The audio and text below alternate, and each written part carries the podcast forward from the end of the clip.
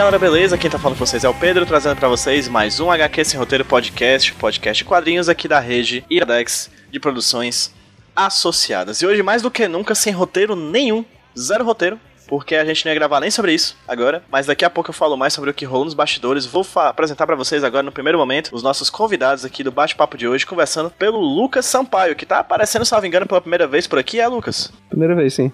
Olha aí, primeira vez de muitas. É, hum. Lucas, se apresenta pra quem tá vendo a gente, quem é você, cara? Uh, meu nome é Lucas, eu sou professor de ensino especial, colecionador de quadrinhos, de livros e videogames e tudo que a renda der. que cada vez que passa com esse Brasil se torna menor. É sim.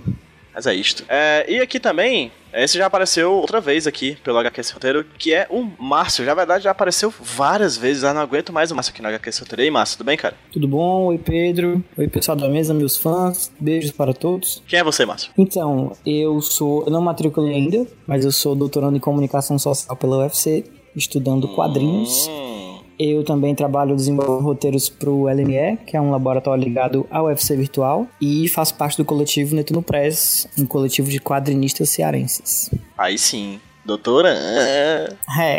É, não é? E para compor a mesa, outra voz que já apareceu aqui pela HQ Roteiro algumas vezes e que, enfim, vai aparecer ainda várias vezes, porque é um grande entusiasta do Vigianos Watchmen e de outros quadrinhos aí, e de também Lovecraft, de muitas coisas que já apareceram aqui pela HQ Roteiro, o Egberto.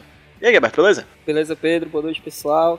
Prazer, como sempre. E aí, cara, quem é você? Fala aí. Bom, eu sou Egberto, né, Egberto Júnior. Eu coleciono quadrinhos e é isso. Como o Lucas disse, a gente vai na, na medida que o dinheiro permite, né? Explicando agora por que, que a gente tá aqui agora conversando nessa noite de uma terça-feira, terça-feira, 17 de dezembro. Inclusive, parabéns aí, feliz aniversário pra Tati e pra Alessandra, duas grandes amigas aqui do HQ Esse Roteiro. Parabéns pra elas que estão comemorando seu aniversário nessa noite de terça-feira. A gente ia gravar. Não convidaram a gente. É, não convidaram a gente, então estamos aqui tristes. A gente ia gravar. A gente ia gravar um episódio do Vigiando Watchmen, um programa que vocês sabem, todo mês é lançado aqui no HQ Sem Roteiro, no feed do HQ Sem Roteiro, explicando, destrinchando quadro a quadro, página a página, uma das edições, das 12 edições do Watchmen. Ocasionalmente isso não deu certo, tivemos problemas, deu o quadro e tudo mais, mas deu problema na, na hora de chamar um dos convidados, uma das convidadas, e a gente pensou de última hora o seguinte, como é que a gente pode ocupar esse espaço na nossa agenda. E eu pensei, rapaz, já que a gente tá falando sobre o Watchmen, e a gente tem aqui pessoas extremamente conhecedoras do universo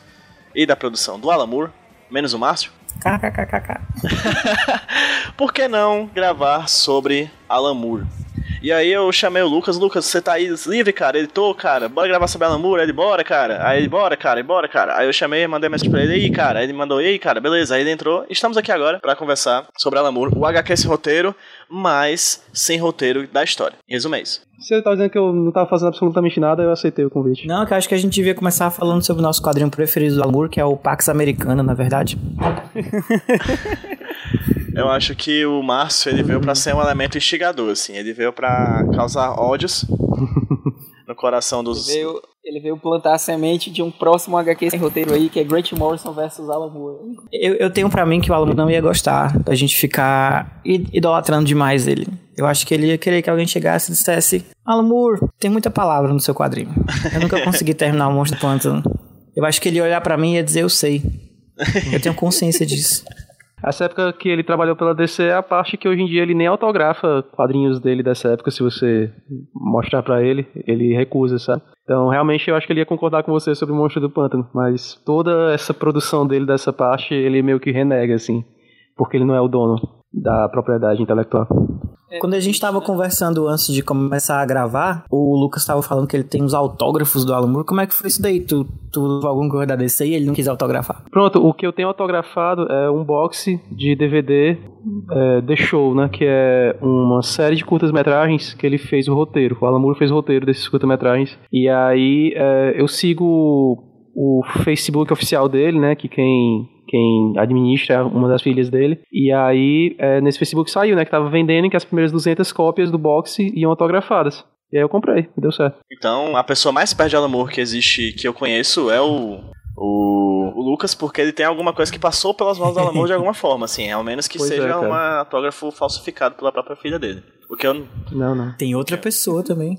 Quem é outra pessoa? A Débora Santos, quadrinista da Netuno, que publicou na mesma antologia que o Alan Caramba! Olha só. Aí é A antologia da Image lá, ih, esqueci o nome, acho que é 24 painéis, 24 panels, que é uma antologia beneficente. Aí tem uma historinha desenhada por ela e tem uma do Alan Moore desenhada pela mulher dele.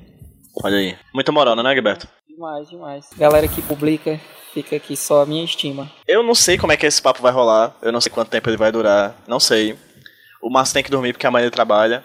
Todo mundo tem que trabalhar, né? Aqui, na verdade. Mas, enfim. Acho que o acontecimento mais recente que envolveu o nome do Alan Moore, que talvez seja interessante a gente pontuar para começar o bate-papo de hoje, é a rápida e bem pontual participação dele num vídeo chamando as pessoas no, na Inglaterra para participarem da votação contra na verdade não era nem a favor do, era mais a, contra o Partido dos Conservadores do que a favor do Partido Trabalhista, né? Por causa Uhum. desses, dessas épocas de Brexit que a gente tá vivendo atualmente, assim. É, não deu certo, né? O Partido Conservador de fato abocanhou grande parte da votação, assim. Acho que eles saíram muito mais fortalecidos do que antes dessa votação. Eles já eram bastante fortes, mas o Alan Moore participou numa pequena, um pequeno vídeo, né, incentivando as pessoas a irem votar. Lucas, tu, tu chegou a ler sobre isso, cara? O que que tu, que tu tem a pontuar sobre esse, sobre esse acontecimento? É, Eu li sim, né? Eu fiquei impressionado porque a política né, da Inglaterra tá tão confusa que eles conseguiram fazer o que nem a DC conseguiu, né? Que foi dobrar o Alan Moore. Né? O cara quebrou um voto aí de décadas de não votar, né? Porque ele é anarquista, né? Convicto, e aí faz décadas que ele não votava. E a situação política da Inglaterra tá de tal maneira que ele se viu forçado a, a- a quebrar esse juramento, né? Vamos dizer. É, mas eu, eu, eu lembro que na eleição anterior eu já vi nas redes sociais um, um pedido dele que as pessoas votassem. Então, assim, nessa última eleição ele não votou, mas ele pediu que as pessoas votassem, porque ele já estava preocupado com a situação da Inglaterra, né, que está bem confusa. E é, é impressionante ver é, é, é, ele quebrar essa promessa aí dele, né, de, de não votar. Digamos que ele já participou, chamando a galera pra votar, mas dessa vez, ele, especificamente, ele chegou a votar, é isso? É, seria isso. É, Egberto, você chegou a ler alguma coisa sobre isso, cara? Li, li sim, eu lembro, eu vi o vídeo, salvo engano, no mesmo dia, porque tomou uma repercussão muito grande. Como o Lucas disse, ele é muito convicto nas posições dele, né? O Moore, ele ter conclamado as pessoas, eu acho até que de certa forma ele tem receio. Apesar que você percebe nas obras dele um discurso político bem forte e alinhado, né? Eu acho que ele, como figura pública em si, até por esse posicionamento dele, né? Porque como, como anarquista, né? Tipo, anarquista você se recusa a obedecer, mas também você se recusa a mandar. Então, é uma coisa de planificação social mesmo, de, de buscar uma horizontalidade, né? E eu acho que ele evitava esse tipo de postura. E com esse crescimento, né? Porque a gente coloca conservadores nesse. rotula, né? Como conservadores e tal, mas é, é uma força bem mais. bem, bem piorada, né? Bem piorada. Em que sentido? É, outro dia eu tava lendo que é tipo assim, o conservador ele não é, ele quer que a mudança seja lenta, né? Que as pessoas consigam absorver essa mudança lentamente, né? E aí é, é diferente de você não querer que mude de jeito nenhum. Não só você não querer que mude, como você é, é, é, lutar contra essa mudança, é uma manutenção total assim.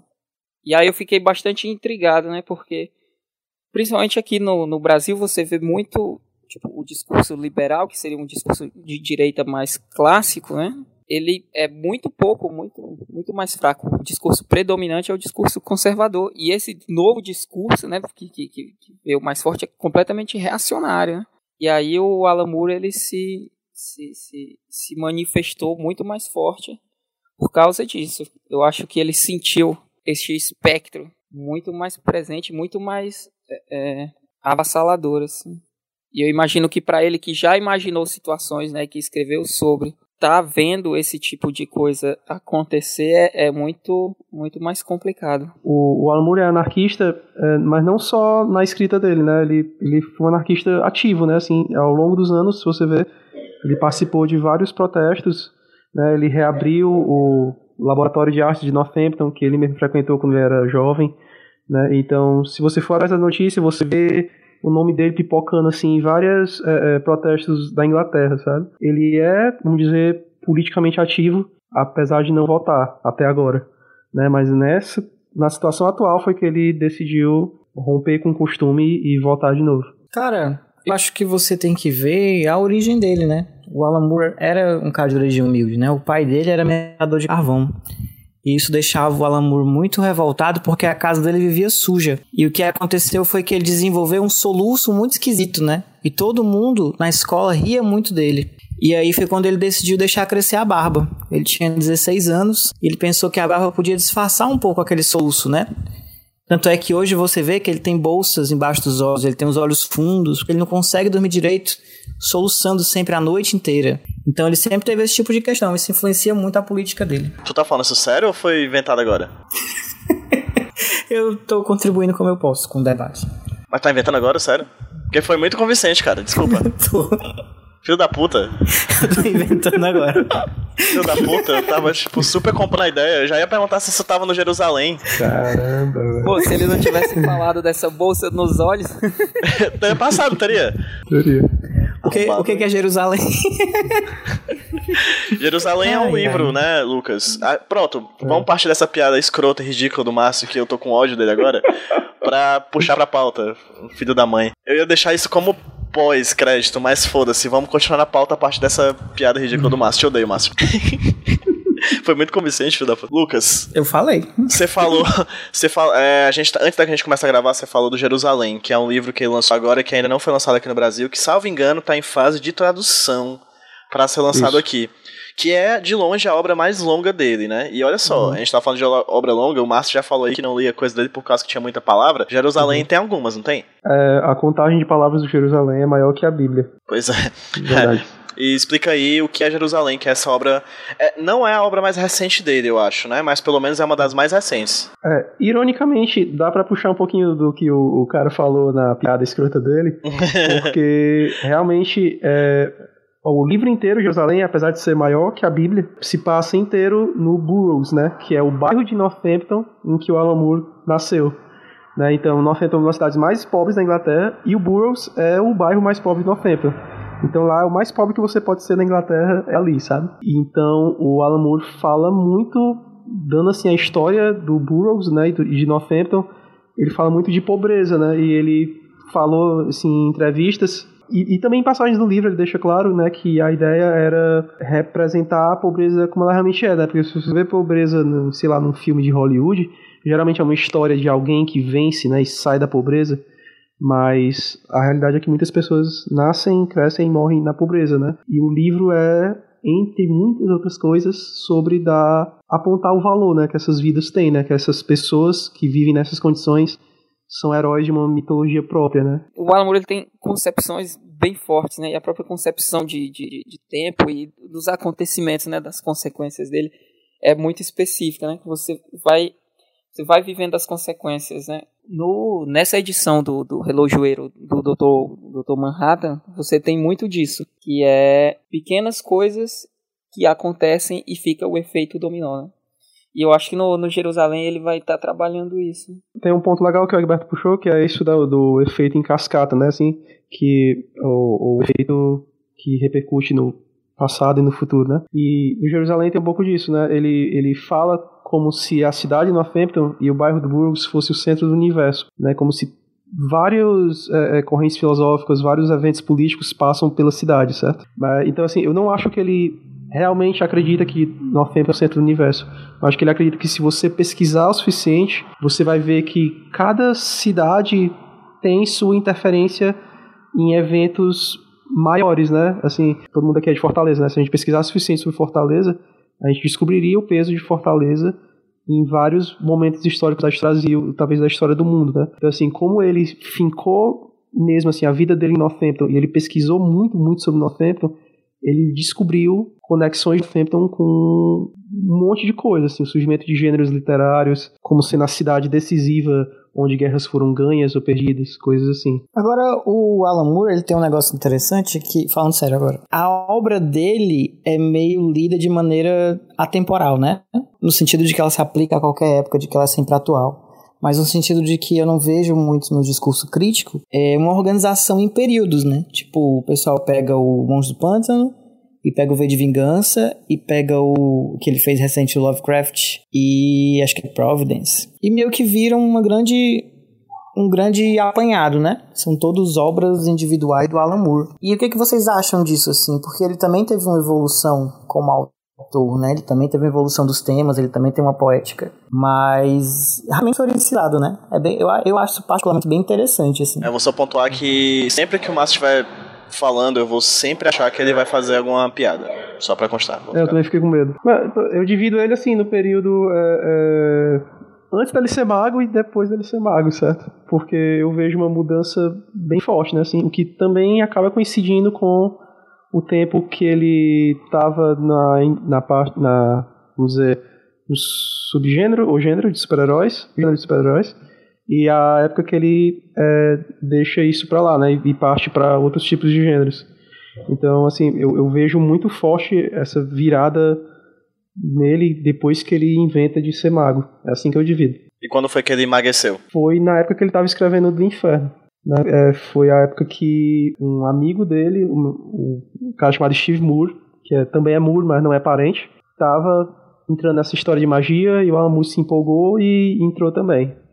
E foi mais ou menos na época que ele estava escrevendo do Inferno. Né? E do Inferno você já vê várias discussões sobre o poder dos símbolos, né, o poder da linguagem, que é onde o Alan Moore foca a ideia de magia dele, né, como sendo uma forma de pensar o poder da linguagem. Isso mais ou menos década de 90, não é isso? Ou tô viajando? Sim, década de 90. Essa, essa é uma boa divisão, uma boa divisão do Moore, porque isso vai ser fundamental, assim a primeira parte da. Se a gente for levar em consideração a divisão do Lucas, né? A primeira parte dele, da, da carreira dele, que é dominada pela, pela ação dele no mercado americano, né? De, de comics, principalmente no, no, na questão do super-herói, e da atuação dele na pré-vértigo, é, é muito pautada no discurso, e aí a gente pega o Alan Moore, ele cria ao meu ver, claro, né? Ele cria esse elemento que o Márcio está colocando de, de, de, de atemporalidade crítica, né? Porque ele contribui de uma maneira muito massiva para a mudança de paradigma da produção do quadrinho americano. Você vê, ele está pegando um fim de um período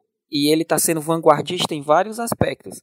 Até quando ele está sendo é, é, proselitista, quando ele está sendo verborrágico, é tudo muito calculado de uma forma que ele ou ele está rompendo uma barreira de um jeito ou de outro. Quando, quando ele passa para essa segunda fase, né, que aí fica muito mais importante porque a gente vai ver é, é, no documentário dele, o Mindscape of Alan Moore, ele faz umas colocações muito interessantes quanto a esse poder simbológico da palavra, né? E aí é muito, muito legal você ver no original em inglês, né? Porque você tem toda uma tradição dele, né? Europeia, ocidental, e a relação com as palavras, né? Em determinado momento ele começa a discorrer sobre o, o, o, elemento mágico fundamental, que é você transmitir as coisas, né? Você fazer com que as coisas aconteçam. E qual que é a melhor forma de você fazer com que as coisas aconteçam? É transmitir as coisas, né? É com a fala, né? Com a palavra. Ele até faz uma uma associação interessante que spell, né, é soletrar, né, que é você é, é, definir os elementos que compõem a palavra e é feitiço também, né? Então a própria comunicação, é o próprio ato de escrever, o próprio ato de transmitir ideias pelo escrito e aí tipo te, existe uma simbologia nisso, né? As palavras são um símbolo, as letras são um símbolo, a composição literária é um símbolo. Então tudo isso ele, ele traz para ele nessa evolução dele como magista. Né? Fora que isso vai ampliar as questões mágicas né, do, do, do praticante, ele cria um, um paradigma para si, né? ele é mais disciplinado. Né? É tipo quando a pessoa estuda semiótica a, a, primeira vez, que aí ela começa a enxergar outros elementos, né? quando a pessoa começa a é, sei lá, estuda texto e discurso, enxerga outros elementos. E aí esse foi um ponto fundamental porque ele passa de estar tá na vanguarda das questões fundamentais né, do, do quadrinho, que é texto, que é imagem, que é composição, para ele dar o passo além, que é estar tá numa, numa vanguarda simbológica, né? uma vanguarda da simbologia da, da coisa. Né? O Inferno, engano, ele começa a escrever em 92, 92 a 94. E a pesquisa que ele faz da, da composição e a, a carga de informações que ele passa, né, você vê a, a importância dessas coisas e como que isso para ele vai vai ser importante para frente, né?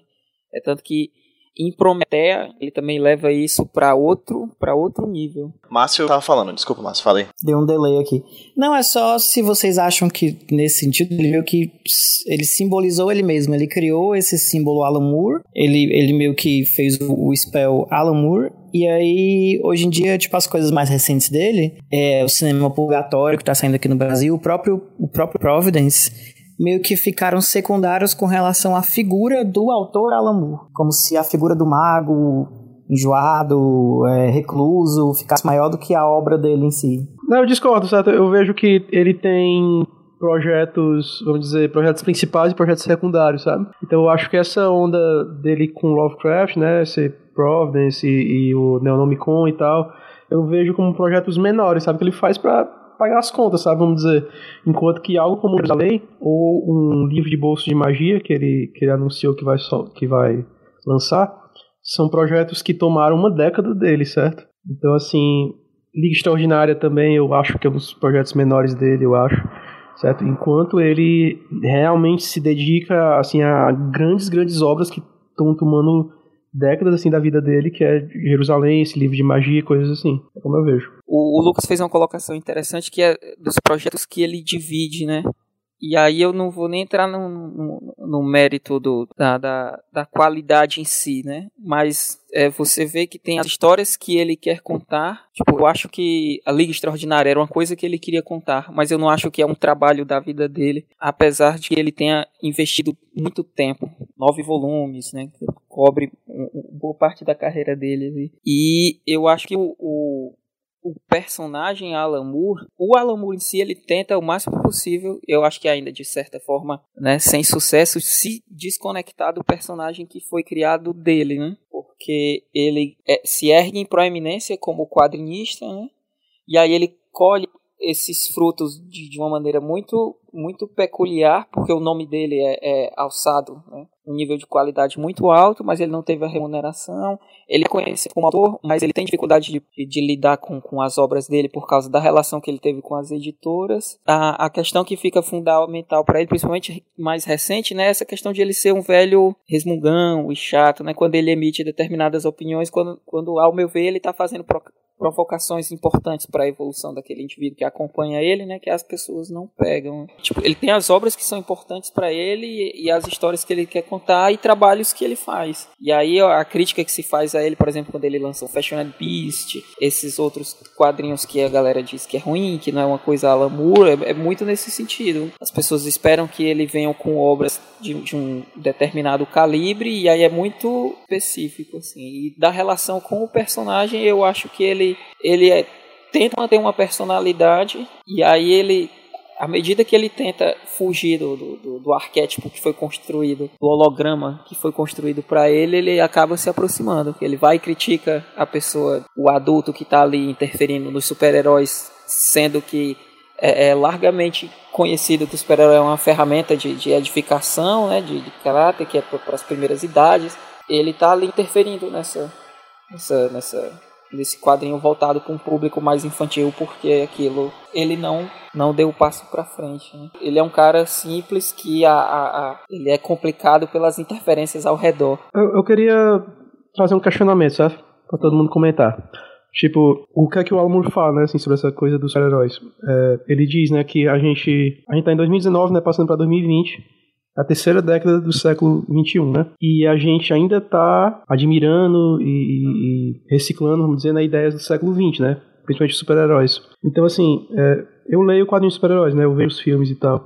Às vezes eu lembro desse, desse comentário dele e eu penso o que é que isso quer dizer, sabe? A gente está já se aproximando da metade do século XXI, mais ou menos né? Já vai ser a terceira década do século XXI e a gente ainda lida muito com essas ideias recicladas, né? É, eu, eu leio super-herói, mas eu penso que o que ele fala se refere um pouquinho a quem só lê super-heróis, sabe? Acho que meio jogando assim pra vocês, o que vocês acham que significa, assim, a gente tá tão avançado no século XXI e ainda e a cultura mainstream do momento serem filmes de ideias recicladas do século XX. Tá, vamos lá. Sobre a história dos super-heróis, eu não tenho opinião sobre a classe do Alan Moore porque eu acho que rola muita é, atribuição de intenção. na, na fala dele, eu não conheço ele o suficiente, ele é um senhor de idade, ele tem as opiniões dele sobre o meio, ele foi muito maltratado pelo meio dos super-heróis, né? Mas sobre a afirmação do Lucas especificamente, eu não sei se eu consigo ver de uma maneira tão simples assim, porque os quadrinhos de super-herói, eles também são ideias recicladas do, dos pulps e da literatura vitoriana e de coisas do pós-guerra, né?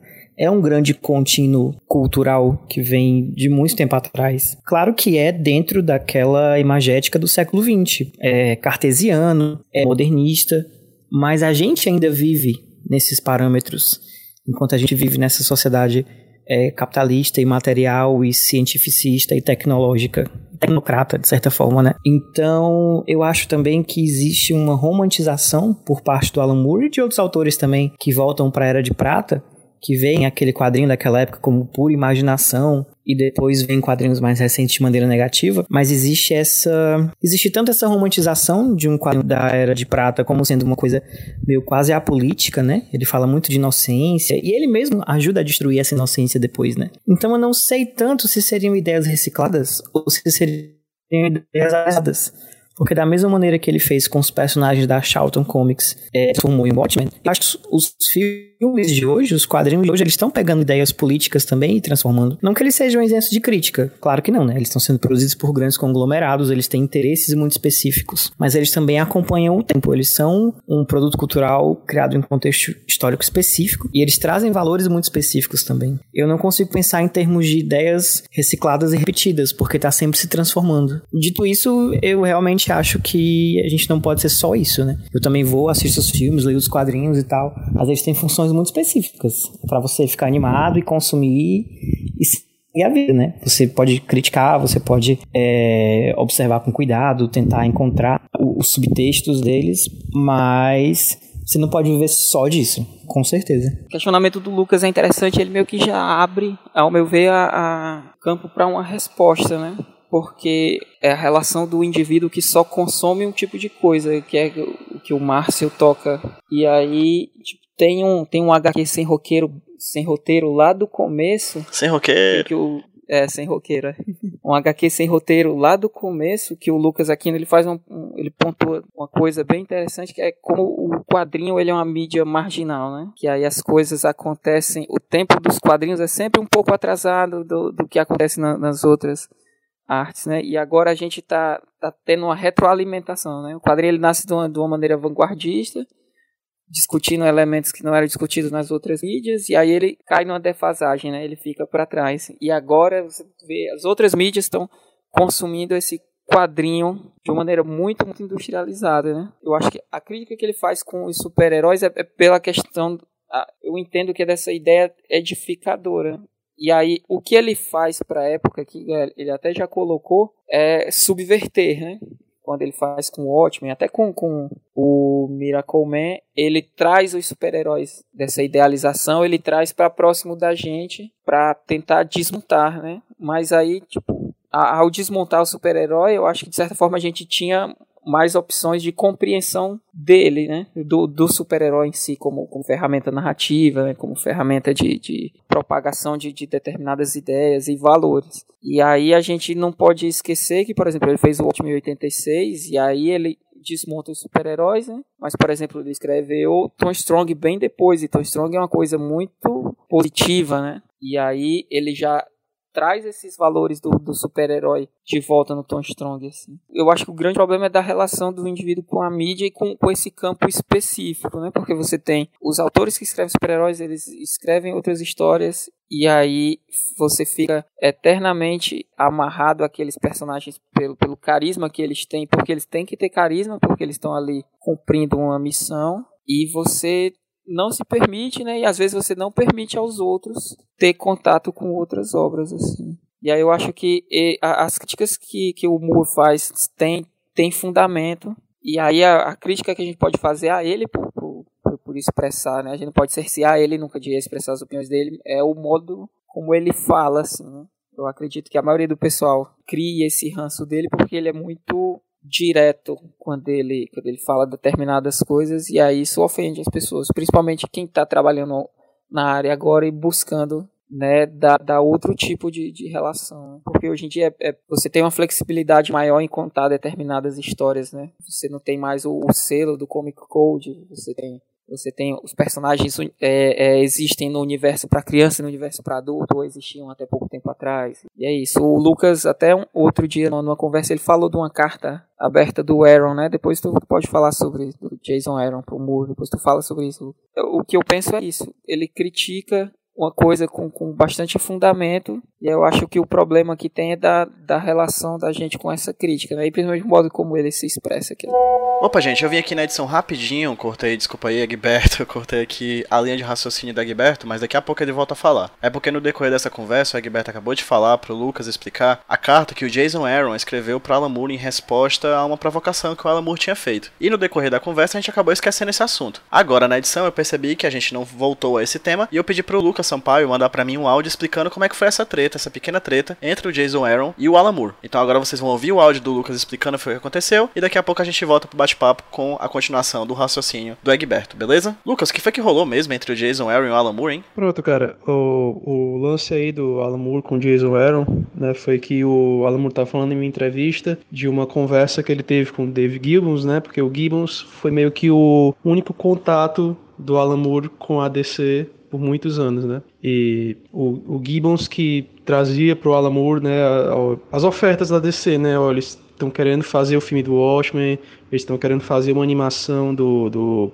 Pirata do Cargueiro Negro. O que parece que aconteceu, né, que o Gibbons falou para Alan Moore, ó, a DC tá querendo fazer é, é, prequels e sequels de Watchmen com o maior talento que eles têm. E aí na entrevista o Alan Moore diz eu não acho que tem nenhum talento envolvido, né? Eu acho que é o mínimo de talento. Não, não é meio mínimo de talento. É, eu, eu acho que é uma, uma falta de talento você botar escritores e desenhistas para reciclar o material que eu fiz em Watchmen nos anos 80 e, e trazer de volta o Miracle Man, que eu trabalhei há mais tempo ainda. Então, para mim, isso é uma demonstração da ausência de talento na indústria atualmente. E aí o Jason Aaron, escritor de quadrinhos, se ofendeu pessoalmente, né? E escreveu esse texto em que ele manda o Alan Moore se fuder, né? Com, ele usa mesmo a palavra fuck you, né? Então, é, eu acho que foi um, um, exagero do Jason Aaron, né? Eu acho que, é, é claro, da entrevista que o Alan Moore está mais falando da indústria como um todo, em generalização, do que é, é, especificamente dizendo que cada indivíduo ali é sem talento. É, acho que era mais dizer que a maneira como a indústria caminha e trata o legado do Alan Moore demonstra uma desvalorização de talento. Outra coisa que o, o, o Márcio colocou é, é, é, dessa relação de, de atualização, né? Super-heróis no, nos anos 50, eles são versões do, dos heróis pulp dos anos 30. Mas ainda tá numa coisa do mesmo século, né? A gente vê que os super-heróis eles ganharam muito, fo muita força no final do século XX e agora eles suplantaram qualquer tipo de ideia que, que propague qualquer valor termos, a termos narrativos nesse novo século, né? Não vai ter uma ideia a, a, até o momento tão forte quanto, pelo menos desse lado do mundo, né? Do outro lado do mundo, no Japão, por exemplo, tem outros coisas. Apesar que lá eles estão presos numa mesma, numa mesma, numa mesma armadilha também. Mas desse lado você não vai ter uma ideia tão boa a, até agora, no século XXI, quanto os super-heróis para propagar essas, essas histórias. Lucas, se me permite responder a tua pergunta, segura essa, essa provocação do Egberto sobre a carta do Aaron tá? Eu já ia pedir pra tu comentar também. Pois é, a minha opinião sobre isso, né? Sobre essa questão do Alan Moore, ela se baseia no próprio que já foi dito aqui sobre o próprio posicionamento político que acredito que ele tenha. Eu nunca parei para pensar sobre isso, sabe? Mas vocês conversando, vocês levantando essas questões, eu meio que me senti obrigado a tentar juntar as pontas dessa conversa. E acho que a, a resposta talvez a essa esse comportamento mais enfático dele em falar certas coisas. Que assim, okay, ele fala essas coisas e as pessoas que trabalham na indústria de quadrinhos super-heróis se doem. E é essa dor eu compreendo. Eu, não, eu, eu, particularmente não sou muito adepto em aplaudir a dor do, do leitor de super-herói, que se dói bastante por isso e, enfim, gera aquele meme ridículo, como foi, por exemplo, o Scorsese falar que os filmes da Marvel não são cinema. Enfim, é o Scorsese, pô. Ele trabalha com isso há muito tempo, ele tem o direito de falar o que ele quiser, entendeu? A gente pode achar que ele tá certo ou errado, mas daí a rasgar o cu por causa disso é enfim, é uma besteira medonha, né? Mas de toda forma, eu acho que esse posicionamento político do Alan Moore, ele se, ele se faz na própria fala dele em relação aos super-heróis. Ele é um anarquista, ele não é um reformista, ele não é uma pessoa que está procurando uma, uma modificação política para um socialismo com o passar do tempo. Ele é um anarquista, ele é um cara que se, que se propõe a ser um avatar de uma revolução. E a revolução, ela é, ela é forte, ela é potente, ela acontece de um dia para outro. Bem, então como eu acredito que ele tem uma, esse vínculo com a ideia anarquista, uma ideia revolucionária do mundo, eu acho que isso se propõe nas falas dele. Então, ele fala de forma é, que pode soar arrogante por causa disso, porque ele quer uma revolução, ele quer que as coisas mudem de um dia para o outro, ele quer que as pessoas se toquem no fim das contas, desse processo que tem que ser muito mais rápido do que está sendo. E aí eu pontuo que o Egberto falou sobre a questão do conservadorismo, né? Que não é exatamente sobre voltar sobre o passado, mas protelar ao máximo a mudança. Isso meio que se encaixa no que o, o Alan Moore propõe, assim. Ele é um cara que ele é muito enfático no que ele diz, porque ele também acreditou durante um tempo mas ele achava, talvez, que essa figura não fosse ser perene durante tanto. não fosse perene, não fosse ser um tipo de iluminação propagandística, revolucionária, por tanto tempo, né? Até se tornar talvez algo que impeça as coisas de mudarem, né, ao ponto de impedir as coisas de mudarem. Aí, aí eu, eu, eu, como pessoa, né, como politicamente engajado no mundo e leitor de quadrinhos, eu sou uma pessoa que costuma ver as coisas mudando, assim. Eu, o discurso, por exemplo, do, da figura do Pantera Negra no cinema da Marvel, assim, é muito importante atualmente, mas é sempre um discurso, claro, é tomado de conta pelo capital né? É aquela coisa da de se o movimento feminista tá avançando, a gente vai ver blusas feministas na Riachuelo, ou na, na C&A, ou na Renner. Então, assim, é sempre cooptado por uma, por uma lógica do capital. E aí eu acho que por isso que ele se propõe a ser esse cara, a colocar a cara a tapa e dizer que não dá mais super-herói, assim. Porque ele sabe que em algum momento isso vai acontecer. É óbvio que a bolha dos heróis né? A coisa do capital é conseguir lucrar o máximo em cima disso, lucrar o máximo em cima dessas coisas por o máximo de tempo possível. Por isso que não se deixa outros tipos de narrativas, pops, até aflorarem, né? Porque o pop vai se tornar pop por causa do capital, né? Então, ele, ele, ele é o cara que ele sabe que isso vai acontecer em algum momento. Possivelmente ele nem vai estar mais vivo quando isso acontecer. Porque está acontecendo há muito tempo. Caras tá aí há muito tempo, assim, tentam engatar outras bolhas, como a do videogame, mas não conseguem, eles não conseguem engatar, engatar na cultura pop. Então o super-herói tá em voga e ele sabe que isso vai acabar. E ele quer que isso acabe o quanto antes. É por isso que ele se propõe a ser uma voz revolucionária e dizer que não dá mais hoje. Porque ele sabe que isso vai acontecer mais cedo ou mais tarde. Quando ele é enfático, quando ele é até certo ponto violento quando ele fala isso, e é uma violência muito boa que ele fale isso, porque ele faz com que a máquina volte a, a, a se perguntar por que, que ela é máquina. As pessoas ouvem o que ele tem a dizer, isso é magnífico, assim, né? É como, é como a coisa do Scorsese mesmo, pontuando essas coisas. É interessante como, como gera, gera burburinhos, né? Talvez é, a grande parte das pessoas, 99% das pessoas, pensem quando ele fala uma coisa dessa que ele é só um velho rabugento. Mas vai ter 1% das pessoas que vão olhar pro que ele disse e pensar, caramba, né? Já deu. Realmente já deu. Assim, de 1 em 1% talvez a revolução aconteça, assim. É como eu penso, o pensamento e a fala do Alan Moore, né? Pronto, eu só queria complementar. Eu não gosto de ser essa pessoa de, ah, mas tudo passa, né?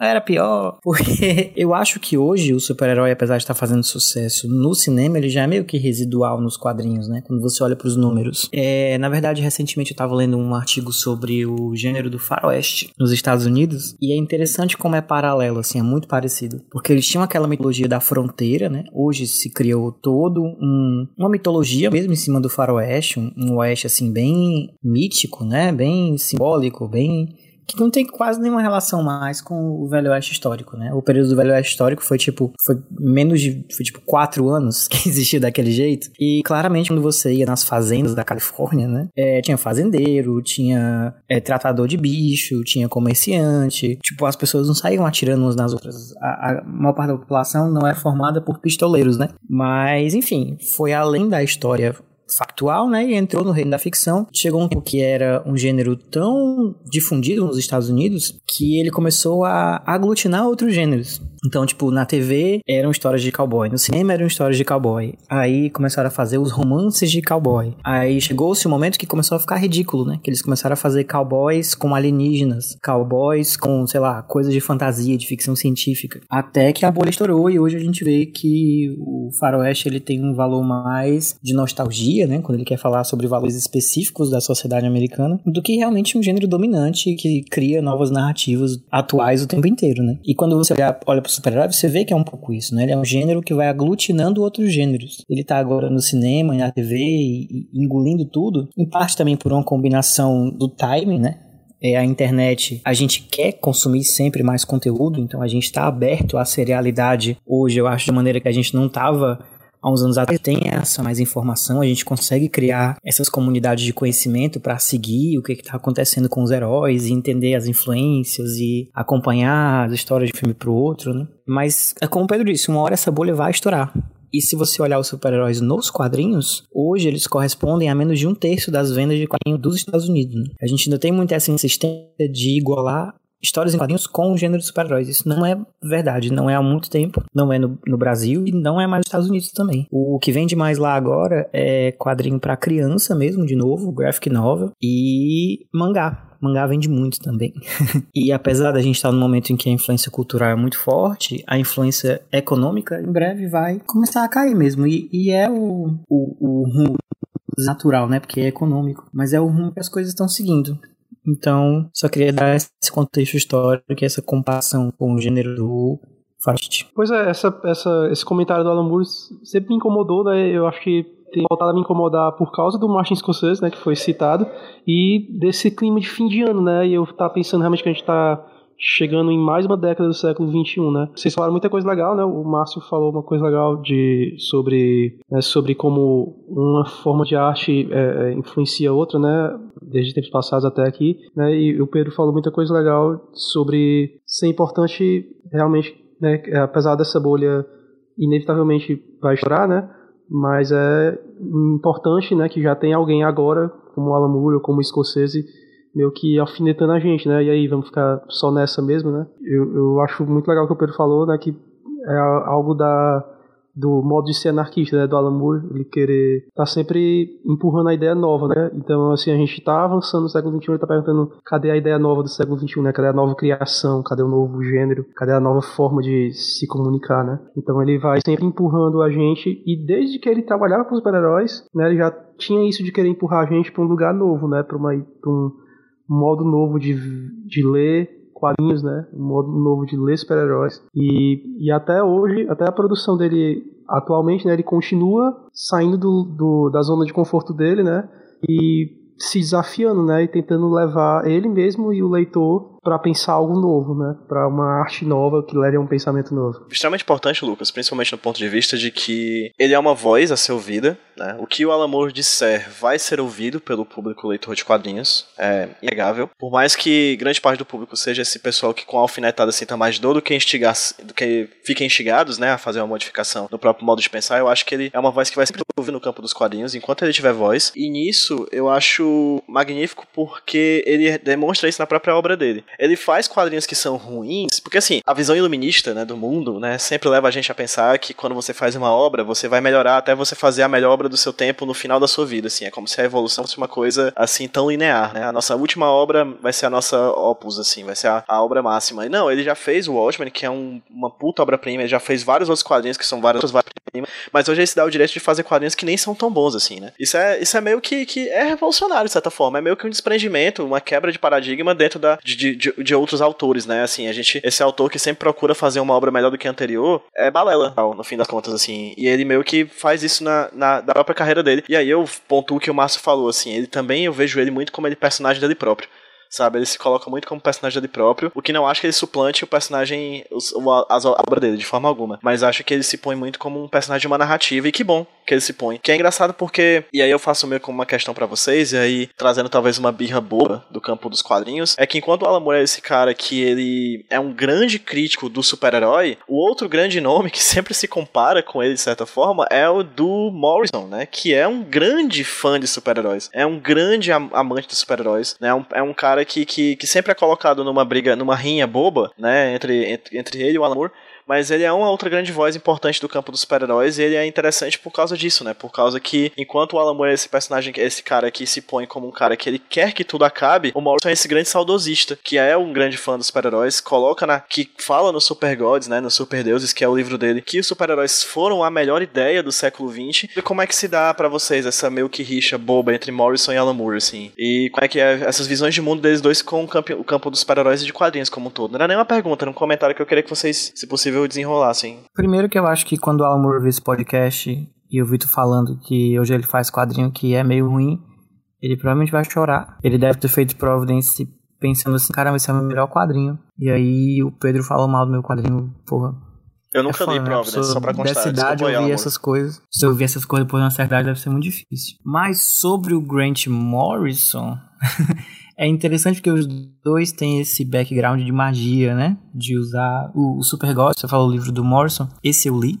É interessante dele ver esse potencial mítico e dele ver esses super-heróis como construção que ele dá, né? Pra transmitir as ideias que ele quer e pra refletir o presente, trazendo aquela coisa meio quase dadaísta da Era de Prata. Eu acho que o Morrison, ele meio que recupera as coisas que o, o Alan Moore, em certa medida, para citar outro britânico, né? O Warren Ellis considera que o super-herói matou. Que é um pouco a inocência, que é um pouco a imaginação, assim, meio sem limites, que é um pouco as histórias do Pulp, né? O Morrison, ele meio que traz isso de volta. Eu também acho bobo comparar os dois, apesar de claramente eles, o Morrison pelo menos, né? Se comparar, quando ele fez o Pax Americana, foi meio que isso, né? É, mas eu acho que o Morrison ele enxerga uma riqueza na cultura pop que o Alan Moore, talvez pela vertente política muito forte, é, não veja da mesma maneira. Eu acho que talvez essa seja a coisa principal. O Morrison ele enxerga tudo de uma maneira muito mítica, enquanto que o Alan Moore vê muito a raiz política, né, dos meios de produção. E querendo ou não, os dois foram tratados de maneira muito diferente pelas, pelas editoras, né, pela indústria. O Grant Morrison tinha um contrato de participação no Asilo Arkham e ele ficou rico de um dia pro outro, né? E o Alan Moore se ferrou muito e, e- e foi muito roubado pela DC. Então, se tivesse ido pra Marvel, talvez fosse diferente, talvez não, não sei. Eu não sei nem como comparar os dois, mas eu acho que eles são preocupados com linguagem, eles são preocupados com mito, mas de maneiras bem diferentes. assim. A maneira como eles enxergam o super-herói na sociedade, na imaginação, são, são maneiras muito diferentes, apesar de terem aproximações parecidas. Pronto, eu pensei aqui que o. é, realmente, né, o, o Moore e o Morrison têm muitos pontos em comum, né? Os dois acreditam em quadrinhos, né, como uma forma de arte. né, os dois acreditam em, em- no poder dos símbolos, né, e no poder de você usar a arte para transformar a mente de uma pessoa, né. Mas o meu problema com o Morrison, certo? Agora eu tô aqui com medo, porque eu sei que tô chamando a ira dos fãs do Grant Morrison, né. Mas o, o problema que eu vejo com ele é que depois do Flex Mentalo, né? Que ele escreve o Flex Mentalo. E aí tem o tempo dele em Action Comics, tem o tempo dele no Batman, o tempo dele no, no All-Star Superman, né? E no Multiverse. Então eu acho que em todos esses quadrinhos que eu falei, ele repete a mesma mensagem, né? Que é a ideia de que a melhor ideia que a gente tem é super-herói, né? Então se ele usa técnicas diferentes e personagens diferentes, mas eu percebo que ele repete muito essa mensagem. E aí eu, eu já que ele falasse de coisas novas, entendeu? Então ele repete esse tema.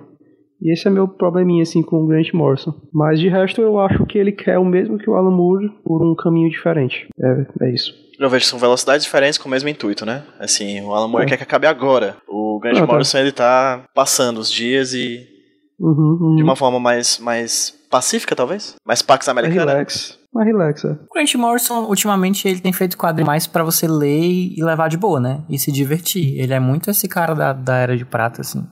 Mas ele não consegue, aparentemente, escrever uma história só de boas. Ele tem que botar umas ideias gigantes, umas coisas bizarras. Que se você voltar para a de Prata, era meio isso mesmo, né? Só que eu acho também que a galera tá condicionada a procurar uns sentidos mega profundos nas coisas dele. E na real, às vezes não tem. o Lanterna Verde é um exemplo, assim. Pra mim, pessoalmente. Provavelmente alguém já analisou e encontrou muita coisa e eu não tô sabendo, desculpa, gente. Não mandem links. Como já foi pontuado, né? Pro Morrison, o que eu tinha falado era mais é, é, setando para isso, né? Pro Morrison, principalmente, ele diz que é a grande ideia, né? A grande ideia que nós tivemos no século XX. E ele coloca que os super-heróis são a nossa nova mitologia, né? São os nossos novos deuses nesse aspecto. Principalmente quando, se você for pensar aqui, que é carregado numa, numa, numa transmissão de valores morais, edificadores e, e dos significados né, das nossas relações com eles e até as discussões que ele propõe. Né? No próprio final do, do Superman, no, no All-Star, né? no All-Star Superman, ele, ele coloca isso, né? o super-homem ele, ele é o nosso Deus, ele criou o nosso mundo. E a, a, as ideias, é, é, como, como o Lucas falou, vendo, principalmente se você assistir os dois documentários, né? o Mindscape of Alan Moore e o, e o do Morrison, você vai ver que eles, que como o Lucas falou, eles têm abordagens parecidas, né? Eles têm coisas que eles acreditam que são, são semelhantes. Na verdade, eles acreditam em coisas semelhantes, mas a abordagem deles é, é, é diferente, né? Eles circundam o objeto cada um pelo, pelo seu lado, assim. E aí acaba que o Morrison ele tem um projeto quase kirbiano, né, de contar a, a mesma história. Eu acho que, como, como o Lucas falou, ele, ele travou numa parte ele não está conseguindo dar o passo adiante. Talvez seja da própria relação dele com a indústria e como que a indústria estagnou, porque você vê o tempo todo é, é, é, autores que revisitam e isso é muito da relação dos arcos e a, o retorno a um status, um status natural dele. Né? Acredito que o, o Alan Moore ele ainda vê o, o, valor, tanto que como eu falei do, do Tom Strong, ele ainda vê o valor na, na ferramenta, só que talvez ele não queira explorar ela como ela está sendo explorada até agora. O Egberto falou né, da, da, dos problemas do Alan Moore né, com se relacionar mercado dos quadrinhos atuais. Recentemente, como efeito do que o Alan Moore falou sobre a eleição né, da Inglaterra, muita gente é, é, voltou né, assim, a reclamar dele, que ele é um que ele é o velho gagá, reclamão, né? E aí a, a, a, a filha do Alan Moore, né, que é quem usa a, a internet, né, o Facebook e Twitter, falou muito no Twitter sobre como essas críticas né, de que ele odeia os quadrinhos hoje em dia são infundadas, né, porque ele ama quadrinhos, né? E ele faz historinhas com os netos dele até hoje em dia, certo? Ela disse no, no, no Twitter. Mas é, ela diz né, que, ele, que ele ama quadrinhos, mas que se sentiu obrigado a sair naqueles quadrinhos por conta de como a indústria tratou ele, né? Uma informação aqui. Informação. Não, que isso daí é aquela história de você confundir quadrinho com super-herói, né? Ele saiu do meio dos super-heróis, ele não parou de fazer quadrinho. Ele faz quadrinho com os netos dele, mas se ele faz super-herói, não é pra criança, né? Mas ele continua fazendo as coisas dele, né? Quando ele faz o Tom Strong, que o Egberto notou, ele não tá fazendo um quadrinho de super-herói, ele tá indo, voltando, claro que tem a mesma base, mas ele tá voltando pros pulps, né? É uma outra ideia. Eu acho que a gente tem que sair um pouco dessa ideia de indústria de quadrinho, é a indústria de super-herói, de que quadrinho é o quadrinho super-herói necessariamente. Porque as maiores obras dele, fora de Watchmen, são, não são sobre super-heróis, né? São sobre Tá. O Jack Stripador são sobre é, os heróis do pulp vitoriano. Era pulp nessa época, né? são sobre diversas outras coisas. A não ser que você conte o Monstro do Pântano. Eu acho também que ele saiu de vez assim dos quadrinhos por se sentir meio assombrado, né? Porque teve um caso de quando ele trabalhava em uma editora e a DC tentou comprar a editora, que meio que para comprar ele de volta. Eu não sei se algum de vocês lembra exatamente qual era a editora. Eu acho que era a Image. Não, que ele fez muitos trabalhos para Image, né? Ele foi naquela naquela onda da liberdade e ele fez muita coisa, fez Supremos, fez Wildcats. É, talvez tenha sido a Wildstorm, que foi a editora uhum. que a DC comprou, que era parte da Image. Quando, quando ele termina o Monstro do Pântano, ele rola uma, uma confusão dele acerca dos direitos com o Watchmen e ele, ele briga com a DC, né? E sai. E aí essa briga dele com a DC é a relação que, por exemplo, o Gaiman tem com a, DC, com a DC e o Morrison tem com a DC, porque eles pegaram esses louros, né? A DC não conseguiu segurar o Moore e ela começou a dar gatilhas para os outros para que eles continuassem, né? aí de repente chega lá o, o presidente da, da DC para Karen Berger e aí o que é que o parafraseando que o Anderson é, é, fala e o que é que o autor do Watchmen tem pra gente agora e ela vai dizer o autor do Watchmen saiu da editora. Passa um avião aí patrocinado DC Comics. É. Continuando, né? Ele vai pra Marvel. Eu acredito que ele tem os mesmos problemas que ele começa escrevendo para Marvel UK, né?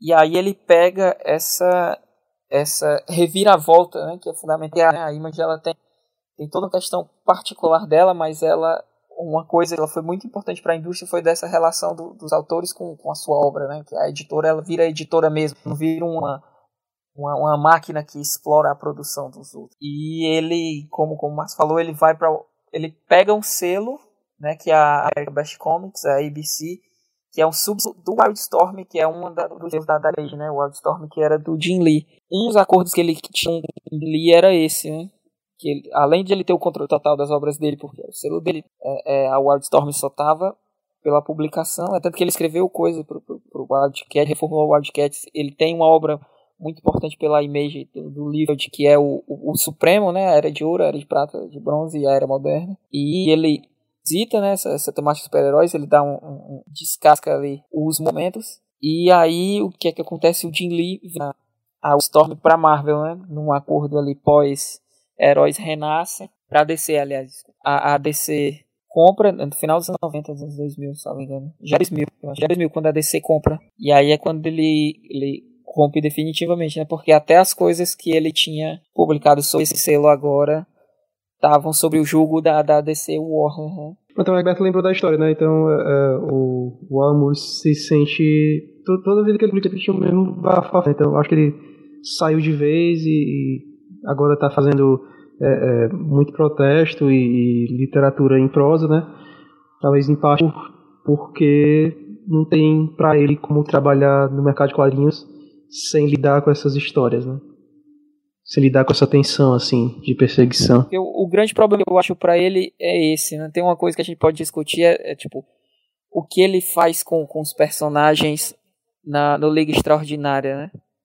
Que ele, ele pega esses personagens que são personagens de outros autores, né? Se é a mesma coisa, mas a questão é que a, as histórias que ele conta, as histórias que ele conta, né, antes dele agora, né? E aí que planos ele, ele teria para essas, esses personagens, apesar que ele não, não é um, um, um autor de estar tá se revisitando assim. E aí o, o que ele mete nos quadrinhos, tipo, Providence é, é, muito legal, o Alan Moore ele tá escrevendo num nível alto, pelo menos eu acho. E já é uma continuação de, de o Pátio, né, com obras muito criticadas dele que ele relega, e em Providence ele já, já sobe o nível novamente né, na produção, na narrativa e, e no detalhamento, nas coisas que, que é, é, ele como autor poderia dar, e ele dá novamente. E é como o Lucas disse, que é, talvez eu esteja tendo problemas para falar isso, que não, o problema dele não é com os super-heróis, né, é com a funciona, né, que é essa mecânica de você ter as editoras querendo estar tá o tempo todo ganhando dinheiro, em cima dos leitores e tá o tempo todo com é, é, é, esses produtores em troca de nada, assim, né? Ele é um cara que conviveu com, com, com Kirby, é um cara que veio dessas histórias, ele viu essas coisas acontecer e para ele né, entrando na terceira década do século XXI, essas coisas continuarem a acontecer, deve ser muito revoltante, ainda mais com esse pensamento. Bem, eu acho que uma coisa interessante pra gente pontuar, só para finalizar esse bate-papo sobre a e que a gente não pode deixar passar desapercebido, que a gente citou algumas vezes aqui o documentário, né, o mapa mental de Alan Moore, que eu assisti há muito tempo, confesso, mas que acho que seja talvez uma das peças principais pra gente conseguir compreender a cabeça desse cara. Onde é que a gente vai achar, na verdade? Acho que tem no YouTube, né? Como é que as pessoas. O que que as pessoas encontram nesse documentário? O que, que é interessante pra gente compreender essa peça principal do mercado, do mercado de quadrinho mundial, é a cabeça do amor. O que, que esse documentário traz de interessante? Pronto, então o documentário é bem fácil de achar mesmo no YouTube, legendado. E é, tá aí bem acessado todo mundo.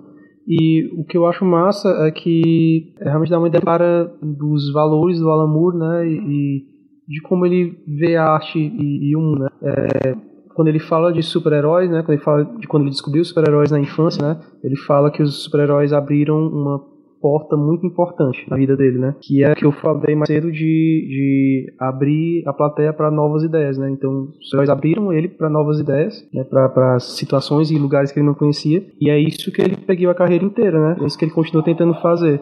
É, é fazer uma arte que, que continue por frente como os super-heróis fizeram com ele. O documentário, ele, ele entrelaça, né? Os momentos da vida do Moore e as consequências disso para para a obra dele, né? E aí é, é importante porque além de você conhecer a voz do, do Alan Moore sensacional, a voz de trovão dele, você vê o, o, como o Lucas disse, os valores que ele passa e principalmente como que ele adquiriu, né? E como que ele tenta passar esses valores, né? Como tem sempre um, um teor provocativo. E principalmente o movimento dele, né? Da, da, da, disciplina que ele se impõe.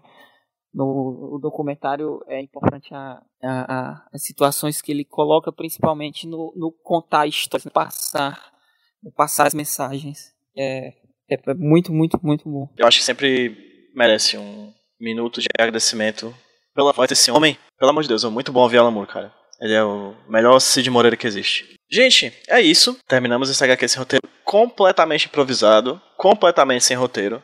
Assim, de vaza mesmo, moleque, pés descalços, chão de barro, travezinha de chinela. A gente ia gravar um programa, gravamos sobre outra coisa, apesar de estar ligado com o programa, né? Já que a gente falou de Alan Moore, a gente já falou sobre o Watchmen, a gente falamos de Alan Moore. Mas, eu, enfim, esse programa não seria nem de longe possível se não fosse a presença dos meus colegas de papo aqui, dos meus grandes amigos.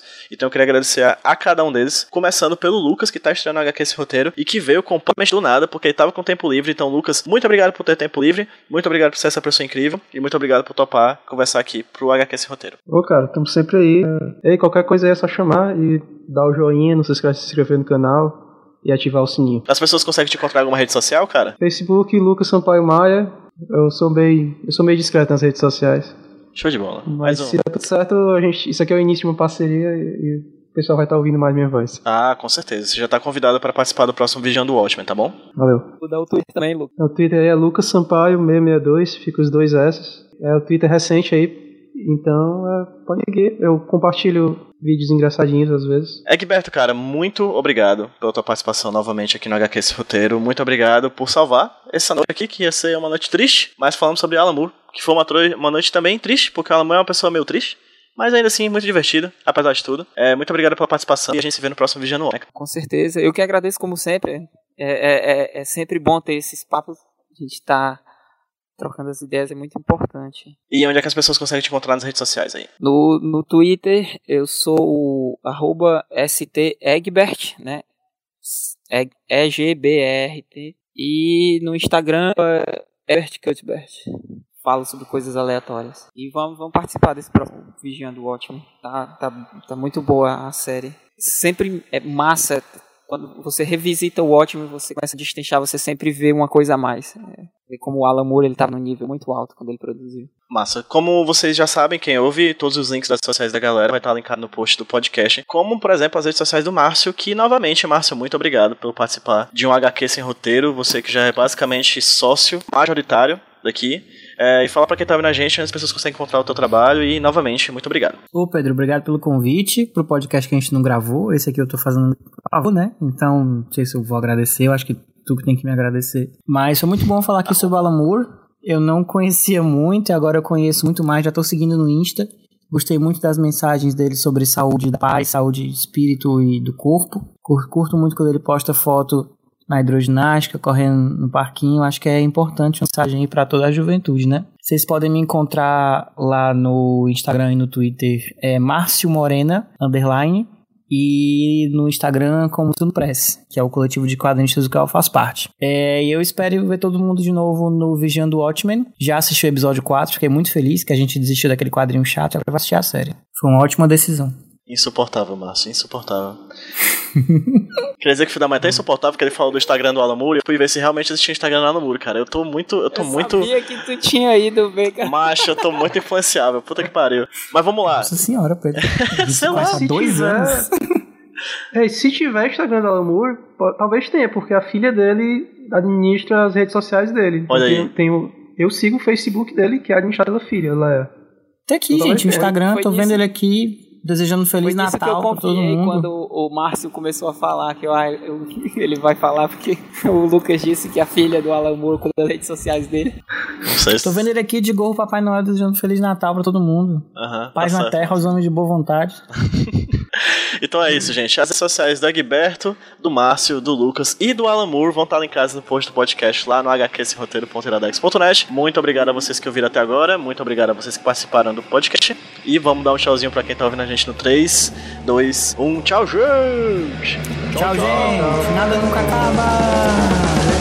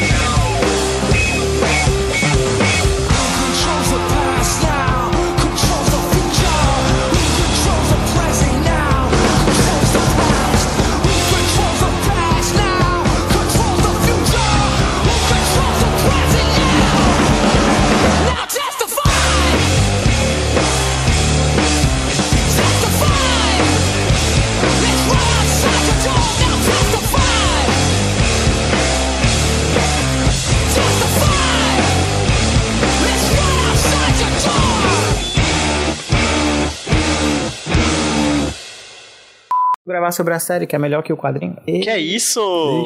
Discord, Discord, Que é isso? A pessoa já começa a conversa assim, ela não quer ter uma conversa amigável, né, mas? Não, Bom demais. não, não. Prime- Num canal de quadrinho você não pode falar isso. Fala isso no YouTube.